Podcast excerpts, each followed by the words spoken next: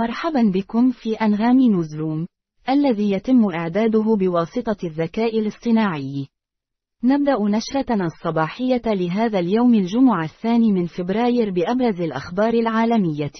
في الشأن الدولي، يتوسع الأزمة في الشرق الأوسط، حيث فرض الرئيس الأمريكي جو بايدن عقوبات على المستوطنين الإسرائيليين بسبب العنف في الضفة الغربية. وفي سياق متصل، أظهر تلسكوب ويب الفضائي ملايين النجوم في مجرات حلزونية مدهشة. وننتقل الآن إلى أخبار الشرق الأوسط، حيث يرحب الحوثيون في اليمن بالصراع مع الولايات المتحدة. وفي الوقت نفسه، تتصاعد الحرب بين إسرائيل وحماس، وهناك اتهامات ضد الأونروا، بالإضافة إلى ضربات أمريكية على أهداف حوثية. في الإمارات، تعتزم أبو ظبي تركيب لوحات تذكارية في المعالم التاريخية.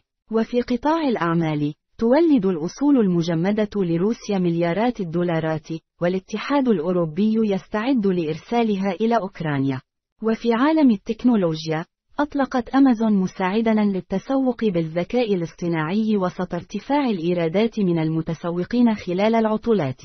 وفي الرياضة، يستعد سائق الفورمولا واحد لويس هاملتون لمغادرة مرسيدس والانضمام إلى فيراري قبل بداية موسم 2025.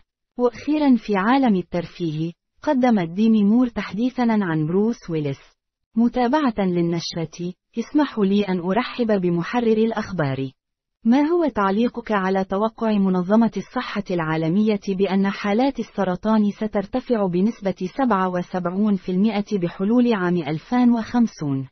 وما هي الإجراءات التي يمكن اتخاذها للتصدي لهذه الزيادة المتوقعة في حالات السرطان في المستقبل؟ يجب أن نركز على التوعية والوقاية من السرطان وتعزيز الفحوصات المبكرة والتشخيص السريع وتوفير الرعاية الصحية المناسبة للمرضى. يجب أيضا زيادة الاستثمار في البحوث الطبية وتطوير علاجات جديدة وفعالة للسرطان. شكرا لكم على الاستماع، ونتمنى لكم يوما سعيدا.